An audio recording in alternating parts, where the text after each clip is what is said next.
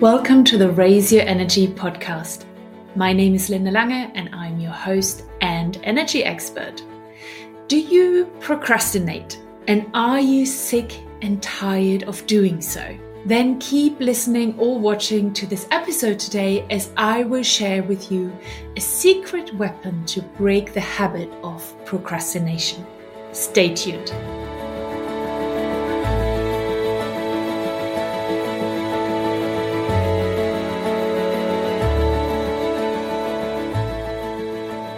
Let me first of all say that you are not a procrastinator. You have a habit of procrastination. There is a huge difference, okay? Procrastination is a habit, like your coffee in the morning or checking your email inbox several times per hour or having to fall asleep in a certain position at night. It is a behavior that you have used at some point in the past for the first time, but then have kept using it and applying it until it now became a habit. Because it's a habit, it means that you don't consciously need to think about applying it or using it or switching it on. It's an automated program that gets triggered on a regular basis. The good news is that a habit can be changed. We all know that. It can be deprogrammed out of your subconscious mind. Yes, it takes some energy, it takes attention and awareness, but I think it's so worth it. Wouldn't you agree? Today, I don't want to focus just on breaking a habit in general, but specifically focus on one of the reasons why we even procrastinate. And becoming aware of this one reason is already a huge step in breaking the habit of procrastination in the first place. So let's talk about it. First of all, there are several reasons why we might procrastinate. And you can read up on them just by Googling the word procrastination. You will get a lot of resources that explain to you various different reasons why you might procrastinate. And you can select the one that applies the most to you. I'm going to talk to you about one of those reasons, the one that was the most important to me when I still heavily procrastinated. And I believe as well that it applies to a lot of people. I'm sure it's going to help you to find out that one reason. And that reason is the connection between the habit of procrastination and the habituated emotions that are triggering that procrastination habit. What do I mean by that? In a nutshell, procrastination is just a habit that is being triggered and fueled by another habit. And that other habit is an emotion. In the same way as you can create a habit around your action, your behavior, a mannerism, we can create habits of emotions or feelings. It works the same way as I described before. It's a feeling that you had at some point in your past, and then you kept having that feeling on a regular basis. So it started to become a habit. And like with a procrastination habit, this emotion became an automated program in your subconscious mind. Your body and your subconscious mind have become accustomed to having this feeling. It became a habit. It became used to feeling that feeling on a regular basis. And it likes what it knows. So your body and your subconscious mind will want to keep having this feeling. And it might just be using the procrastination habit to get it. So let's talk about those emotions that might be fueling your habit of procrastination.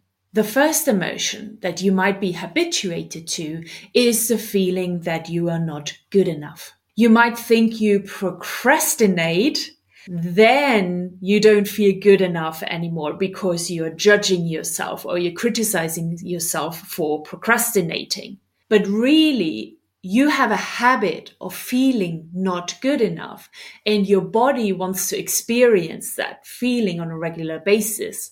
So it's triggering your habit of procrastination, so you can start that cycle again of criticizing yourself and judging yourself.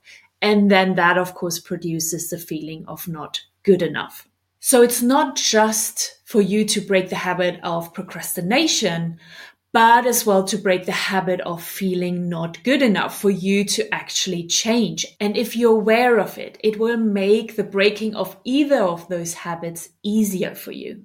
Our core reason or purpose for doing most things is that we want to feel a particular way. And when you look behind an action or a behavior, there is either an emotion you try to avoid or an emotion that you actually want to create and feel more of. In this case, your body has created a habituation of feeling not good enough, and it wants its regular dose of this feeling. So procrastinating is perfect for it. You procrastinate, then you're rushing to meet the deadline that you have, and you might even fail to meet it. And there it is. You judge yourself, you criticize yourself, and there is the feeling of not being good enough. Makes sense? The other emotion that is fairly similar to this one, but slightly different or might be more applicable to you, is not feeling worthy or deserving of something. That applied much more to me when I still procrastinated heavily in the past. I would beat myself up for procrastinating. I would question if I'm a good employee or a good manager if I keep procrastinating instead of just getting the job done. Procrastinating really gave me a great chance to criticize myself and be upset with myself. So I had the habit of not really feeling worthy of something better. I played it small. And procrastinating for no particular reason really helped me with that. I think you can see that, right? Another common reason for procrastinating is for people to feel the chemicals of stress, that rush of energy that gets released when you're stressed and in a fight or flight mode. Your body can get used to getting this rush of energy regularly. And your subconscious mind is so much stronger than your conscious mind. So you have a program inside of your subconscious mind that wants to get triggered and run on a regular basis because you got used to getting that rush of energy, that hit of stress energy. Like you want your tea or coffee in the morning, it's the same thing. Your body wants that regular habituation of happening. So the body is asking itself, how can we get that hit of energy again? So this is how your inner monologue of your subconscious mind might sound like when it's asking this question. Oh, wait, I can procrastinate on something. So let me now do something else instead of what I plan to do. And then later on, when I run out of time getting it done, I will get that hit of stress, right? I will get really stressed and I get that rush of energy again that I got so used to. So I don't need it, but I really like it. Is it good for me? Who cares? I just want what I have always gotten over the last few years. So let's do it. Do you see how you can get habituated to an emotion or triggering your stress response inside of you?